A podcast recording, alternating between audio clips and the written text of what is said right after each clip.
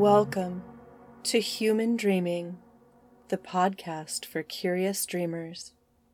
I'm your host, Britt Shefflin. I have questions for my therapist. this is what happens when you interview friends. That's right. So, part two. Part two.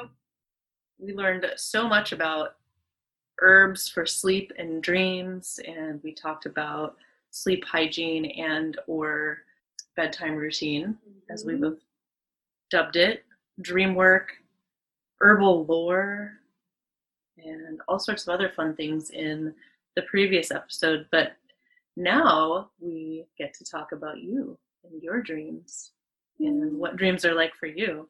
Oh boy. So, just starting out with a very benign question Do you dream journal? And if you do, what is that process like for you? I do not dream journal regularly. I wish I did. I would really like to.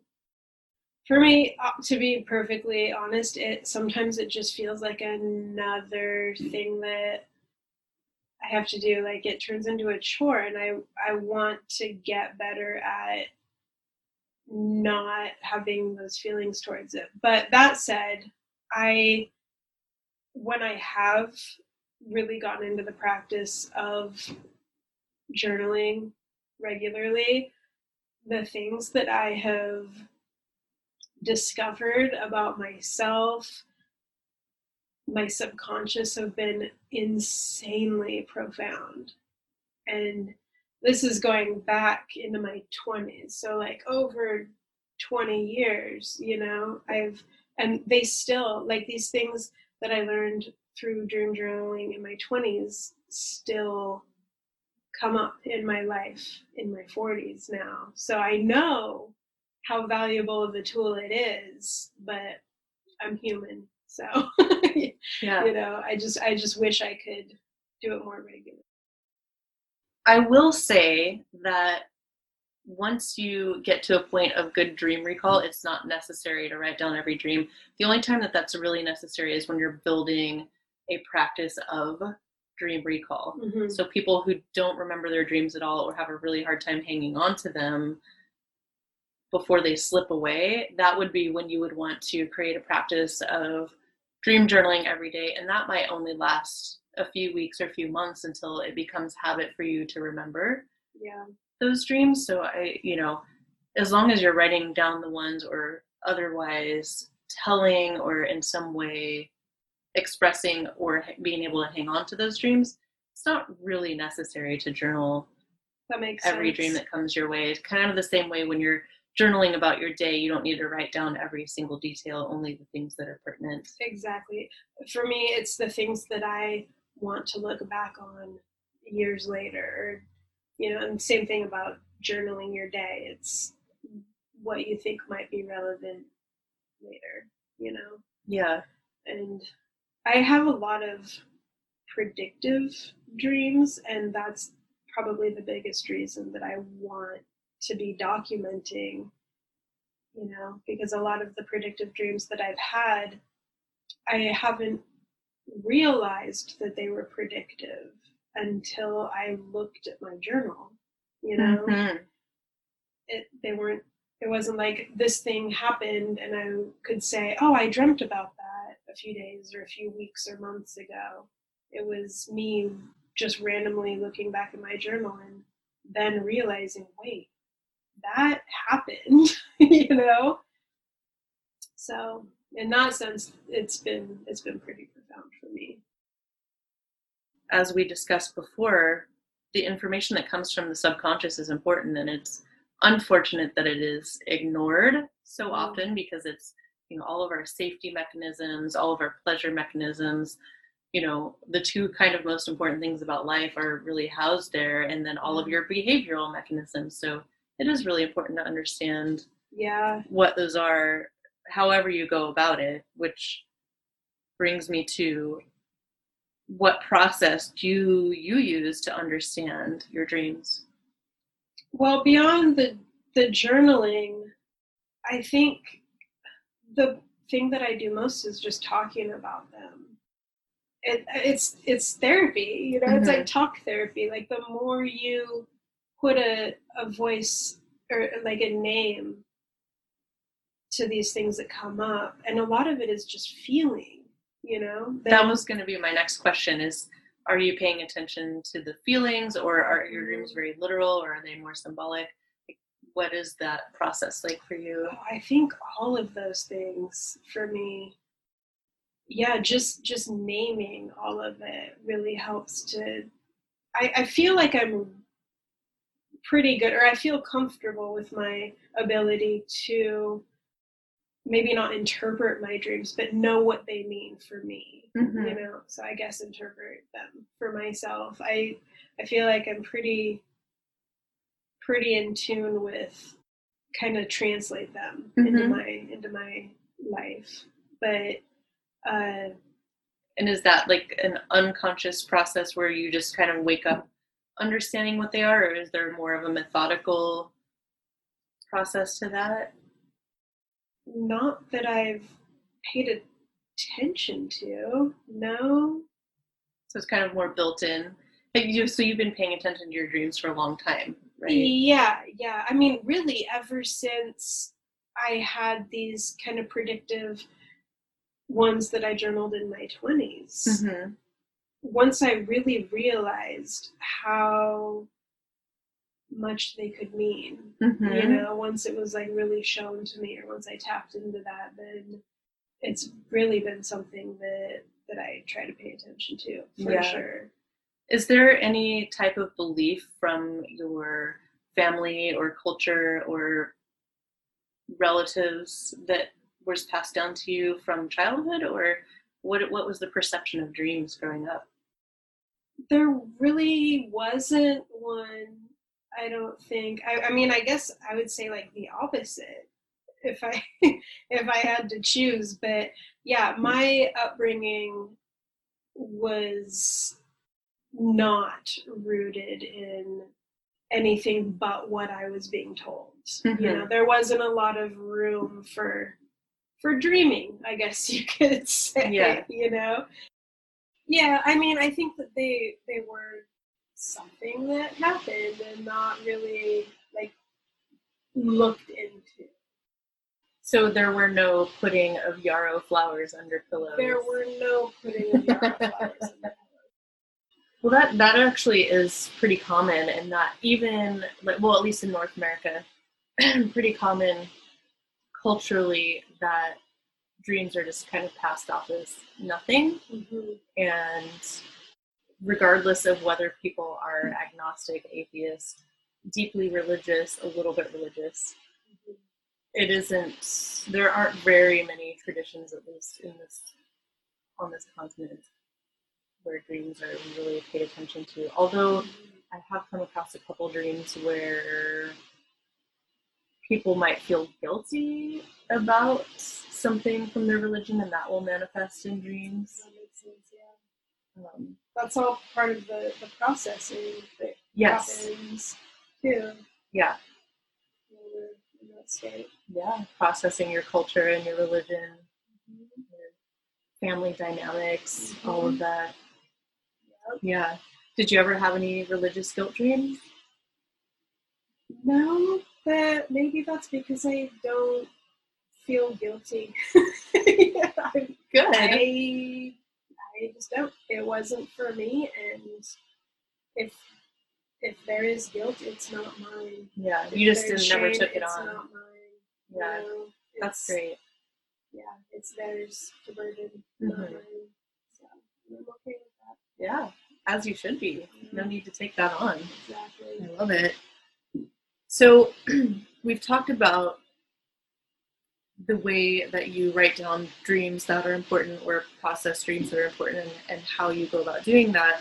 So, once you get information from those dreams, how do you apply it to your waking life? I think I probably put it in the back of my mind. To be honest, I I probably just compartmentalize it. Like it's there. I'm Mhm. aware of it. I know it's there. I can tap into it. I can relate certain things to it, that it's not something that I just kind of have on the front burner, in the forefront of my mind. Well, I do know one way that you utilize your dreams that you've mentioned before, which is your creative ideas for your for your business and art and dreaming in herbs. Mm-hmm. So maybe you can tell us a little bit about that. It's been intense. I was just looking at my journal. I, I got back into the practice of journaling about a year ago, and I was just looking back on that prior to us talking and realized that a lot of these dreams that I was having were exactly a year ago this week, which is pretty cool to be talking about it now.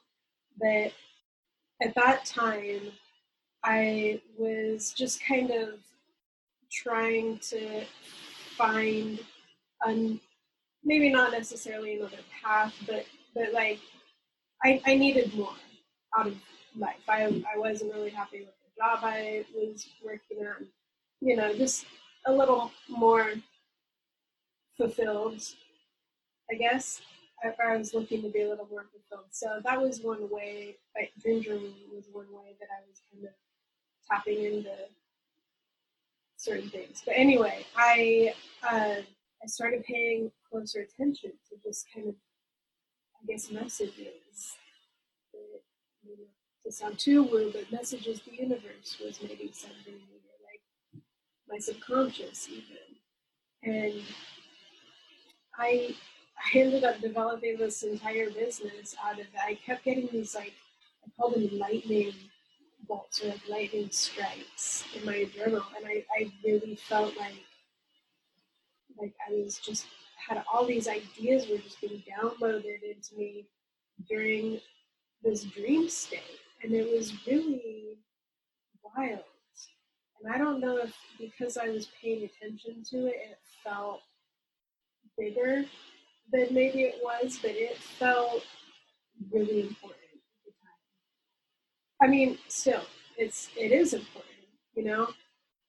Some of these strikes that I was getting, like I don't I don't want to say these ideas came to me in dreams because it, they weren't really things that I dreamt about. It was more like I would be in this dream state and start like some idea would come to me, like whether it was like my logo or recipes would kind of come to me, and then I would, in sort of like a lucid state, kind of zero in on that. Like, wait, what is this? I should be paying attention, and that zeroing in on that would kind of bring me out of sleep, Mm-hmm. if that makes sense. Yeah. You know?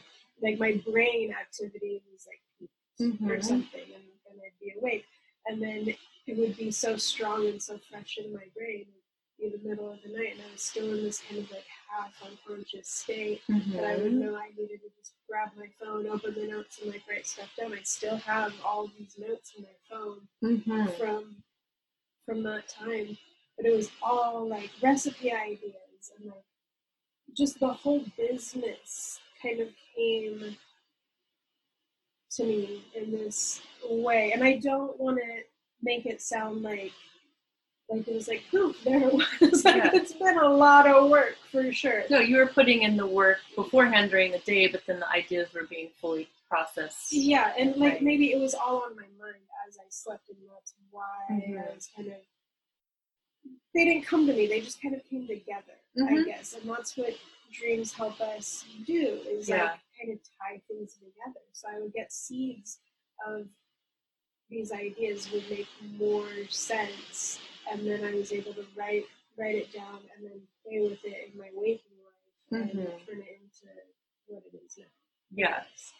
It's a little bit more of an incubation, and then obviously you pass from dream into lucidity, which is great because that helps with recalling it enough for you to to write it down. Yeah. But also, yeah, I mean that is you would be really surprised at how much of our history has changed because of those exact types of dreams where Mhm. people like chemists it happens to chemists a lot so a lot of the like um, i think benzenes came from dreams um, like just seeing chemical structures so when you are working on a certain something then Mhm. you do have like your your subconscious uh, your unconscious is able to put all of those puzzle pieces together It's because puzzle pieces. That's Yeah. great. Yeah, that's a great way of it's like a very creative time in your brain and so you have all the logic going on during the day and then you need to have the the non-logic creative part of your brain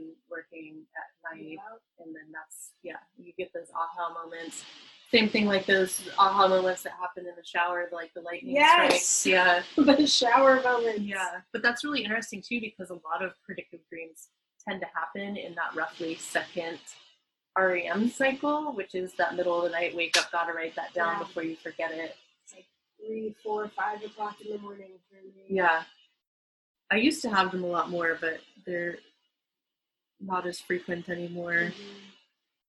We're going to move on to a fun kind of creative exercise that I love to do, which is if you could create a public service announcement in any format to get an idea, a concept, a a daily practice, kind of any anything at all that you think billions of people would benefit from. Billions. even. billions of people yeah you know like a good chunk of the world. And there doesn't have to be any logic to it. It can be um, you know transmitted through magic or hot air balloons or psychic abilities or you know a billboard a text message like any way that you want to transmit it. Doesn't it can be logical or non-logical. Um, it could be any concept, thought, idea, word, anything that you would want to transmit like to billions of people. What would that concept be, and how would you transmit it? Well, I know exactly how. Okay. Potion for sure. Ooh. Just some witchy shit, you know. Definitely a potion. I've all like my whole life I've been so like intrigued, you know. I mean, what am I doing now? you know, I make potions, but yeah, some kind of something people would ingest. What would my message be? Just chill the fuck out. I love it. Didn't you actually make that I, potion? I guess I did. That's so funny. I guess I did. Uh, it's it's one of one of one of my one of my kids' favorites. yes. well, I made it like geared towards kids too. Just like yeah. you Yeah. know. But also, I will acknowledge the irony that telling people to calm down never works. Mhm. So maybe it's not irony because it's this secret drops. Yeah, it's a potion. it's a potion. Yeah, they get Yeah. the message through the potion, not you telling them what to do. They voluntarily take the potion. If everyone would just take it easy. I love it. know? Yeah, we can certainly use many doses of that potion Yeah. these days. I think all of us. Yeah. I guess that's my that's my goal with the stuff I make too, is just any way I can get this stuff into people's bodies to everyone needs to heal their nervous system. I don't care who you are. like there's we all have trauma, Yeah, you know. yeah, and it's it, true. Store it there. yeah well, well we're being reminded of it constantly and it's interesting like if you think about the stress of caveman living you know our mm-hmm. ancestors didn't live very long and they had a lot of stress but they also had times in between where they weren't like when you had fight flight there was times in between where you didn't whereas we illogically because we're not actually under physical threat most of the time but Yeah. because we're taking on all that other stuff we have With our doom scrolling. with our doom scrolling. Yeah. Yeah. So doom scroll during the middle of the day, not in the morning and not at night. Yeah. Um, yeah, I love that. And potions. Take your potions before, during, and after doom scrolling. Yes, I've been taking my potions, and I have to say, they they do make a huge difference. And I have gotten it down to where I know how much to take, when to take it, and exactly how it's going to make me feel. And I love that. So I'm totally down with the the whole potions exercise. Yeah. and it really does help. So, um, anything else that you would like to share that we may have missed, or any asks of the audience? Um, letting people know again where they can find you, what they should look for, any special requests that you have. Could be anything at all.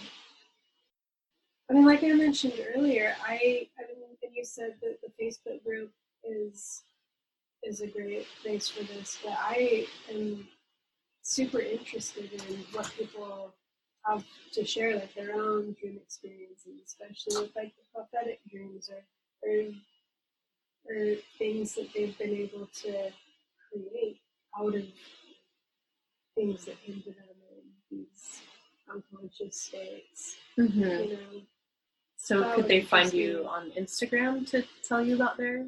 Yeah, well, that's the thing. I'm I'm on Instagram. Um, you have your Instagram, human, Mhm. the human dreaming. Mhm. Um, I'm there at High Street Tonics. Uh, HighStreetTonics.com Uh-huh. is their website. Yeah. And I would also add maybe listen, if you didn't already, listen to part one of this interview because that is where all of the herbal information and the sleep tincture recipe is, both in the episode as well as the show notes. A lot of lore there too. A lot of, yeah, herbal fun to talk lore. Absolutely. Um, yeah, some really, really interesting stuff. So, yeah, you guys heard it. Take your potions, Take the potions. chill the fuck out. Yeah. Yeah. we all just need to tone down our nervous systems a little bit and Heal by nervous system. a little rest and reset. Yes. Well, I can hear that our children are virtually banging on Yeah. the door, and uh, I need some of those calm the fuck down drops. that's right. They might be turning rabid out there. Yeah, it's a beautiful day though, so good for them to be out. They probably don't need to heal their nervous systems. Just protect them at this stage that they're in. yes. Protect system. Yeah. Well, maybe we can get the kids on to talk about their dreams at some point. That would be really cute. But in the meantime, thank you so much, everyone, for joining. And um, please reach out to Cherie on Instagram and her website. And in the meantime, check out that sleep, sleep tincture recipe, dream work from part one, and happy dreaming to you all.